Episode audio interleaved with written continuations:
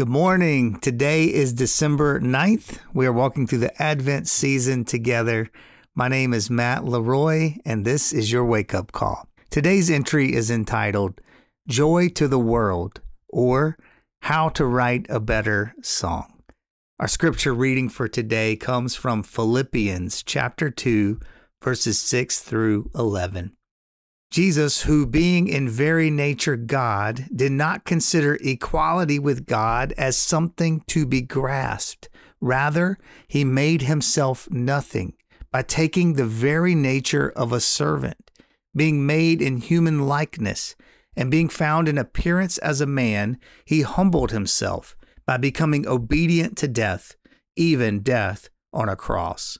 Therefore, God exalted him to the highest place and gave him the name that is above every name, that at the name of Jesus every knee should bow in heaven and on earth and under the earth, and every tongue confess that Jesus Christ is Lord to the glory of God the Father.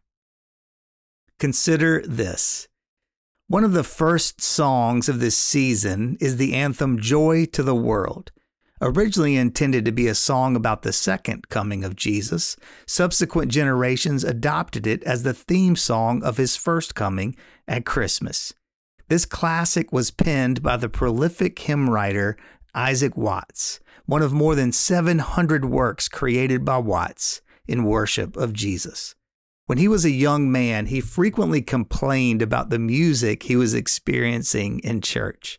He called it boring, hard to sing, and lacking true heart level zeal. Finally, his father challenged him to stop complaining and do something about it. If you don't like it, change it.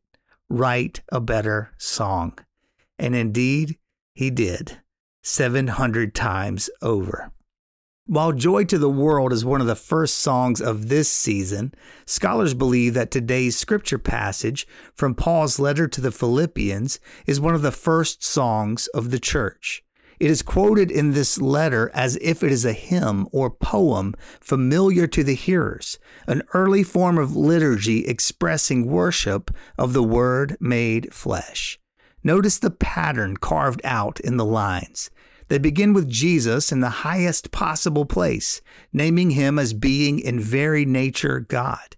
Then he steps into our story, making his descent into flesh and cross and grave.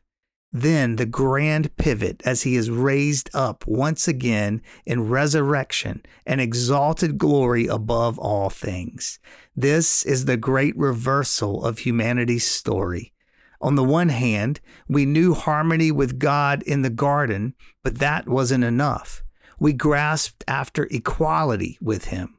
Jesus, on the other hand, being in very nature God, did not consider equality with God as something to be grasped. We were convinced to make something of ourselves. Jesus made himself nothing. While our sin follows a trajectory of fall and brokenness and death, his death pioneers resurrection and healing and life. In the garden, sin silenced the melody. In Advent, Jesus writes a better song, and we get swept up in it. We hear the Lord Himself rejoicing and singing over us, and we start to pick up the melody again, learning the rhythm, feeling out our part. We join the better song and sing out the anthem of the first Advent and the Advent yet to come. Joy to the world, the Lord is come. Let earth receive her King. Today's questions. What changes do you long to see in the world? How can you embody that change and write a better song? How is the Holy Spirit transforming you in the pattern of Christ as described in today's passage? Our prayer together name above every name, we bow our knee and acknowledge that Jesus Christ is Lord to the glory of God the Father. For the wake up call, this is Matt Leroy. We hope that today's entry challenged and encouraged you. And thanks for listening to the Wake Up Call, powered by Seedbed. Be sure to share this with a friend, leave us a rating, and subscribe wherever you prefer to listen to podcasts. Find out more and join the movement by visiting our website at seedbed.com slash wakeupcall.